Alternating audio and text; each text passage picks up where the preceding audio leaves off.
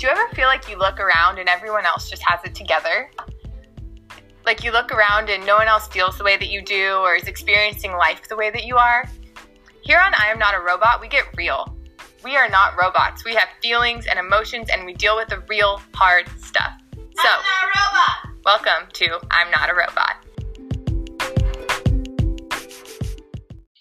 Hi, welcome to I'm Not a Robot podcast, where we look at different mental illnesses and just make it more okay to be human human in this world where you feel like you sometimes just have to be a robot. Today, I am interviewing author Holden Caulfield um, about his book Catcher in the Rye, with an emphasis on his disorder Robotchkins and just his experience in walking through what that means for him in his life.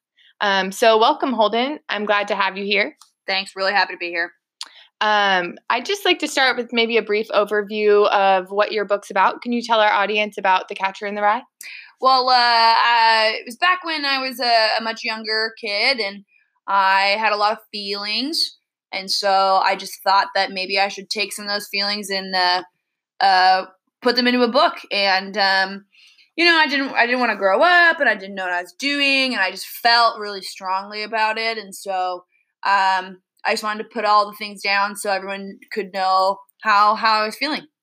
Thanks. Yeah. So before your book, I'd never actually heard of the disorder Robotchkins, but I found it really fascinating. And I think a lot of teens, especially, could really relate to some of the things that you experienced.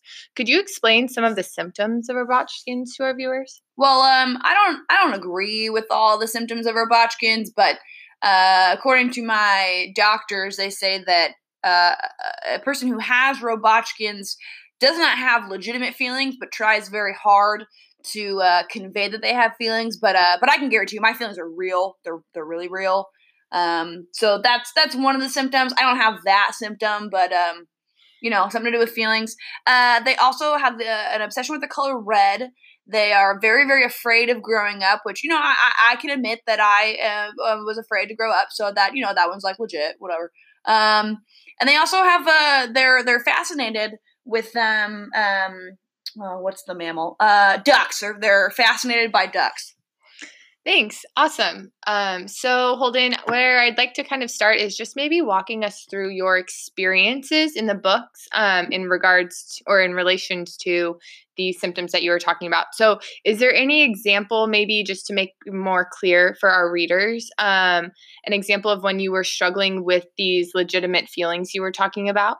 Sure. Uh, yeah, I guess uh, when I wrote the book, I I made sure to include a lot of um, uh, you know metaphors because uh, metaphors show a lot of feelings, and uh, one of those metaphors was uh, crossing streets, and crossing streets was really um, kind of just symbolic of me not wanting to grow up and me being afraid uh, because I wasn't sure what was going on on the other side, and so uh, that was something that that I think really uh, you know with with my Robotchkins is uh, very apparent in uh, in my book. Yeah, I agree. And I think a lot of teens, you know, struggle with these feelings and not knowing what to do with them. And I just think your book was a really great just depiction of that real struggle of all the inner turmoil and not knowing what's real and what's not. Um, and I feel like some of that also kind of manifested externally, right? You had this fan- fascination with the ducks in the pond and where they went. Um, can you speak maybe to what that was about a little bit and how that relates to your disorder?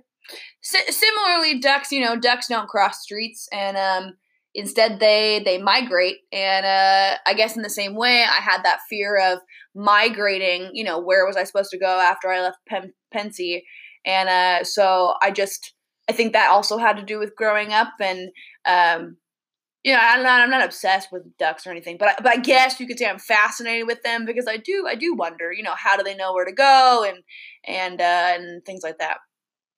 Yeah, awesome. Thanks, Holden. So, just it's been a couple of years now since you've experienced um, all of this stuff in New York and that turmoil. And I guess I just want to know, kind of, what's your life like now? How how have you been doing? Are you still out in LA? What's kind of going on with um, you nowadays? Well, uh, I'm a uh, refrigerator salesman. I'm fascinated by uh, machines, robotic uh, machines, and uh, so I sell refrigerators. I got a steady income. Uh, still still hate you know the hot shots and the big wigs, but I'm uh, making my way up in the world. But you know, I put in the hard work and not being skeezy or anything like that. So um, yeah, sometimes I I go check in with my friends that I made at the the place that I came to kind of you know hang out and cool off after I left New York. Um, but uh, yeah, I'm doing, I'm doing pretty good. That's awesome. I'm really glad to hear that. Um, speaking of kind of that ending, can you maybe speak to the ending of your book? It's kind of um, what's the word I'm looking for? Abrupt. And I guess your viewers or your readers might want to know, you know, why didn't you kind of tie it up in a bow or finish it? What do you think? Well, uh, I, I really think that life doesn't get tied up in a nice little bow. And um, I just, I felt very strongly that, you know, I didn't want to convey that life had a perfect ending and I didn't know what my ending was. And maybe I was also a little afraid to put uh, an ending to it because I didn't know the answer and I didn't want to be wrong. So I just decided to end it that way and let people kind of decide for themselves, just like I'm deciding for myself. Yeah, that's a great point. I really like that. Just kind of your your story kept going, and I think that's inspiring in regards to, or in reference to everything that you were really feeling and dealing with in that um, book. So, I guess last question before we go off air is, if you could just speak to our audience about your experience and maybe what you hope they have learned from this and from you, so they don't have to experience things in the same way. What would that be? I guess uh, for those of you who uh, may live with Robotchkins or may soon be diagnosed with Robotchkins, uh, or you know who've just read my book and can relate to some of the things, I would hope that you know that you're not alone in your endeavors, and uh, it's okay to be uh, different. It's okay to like ducks and the color red, and um, everything's uh, gonna be okay someday.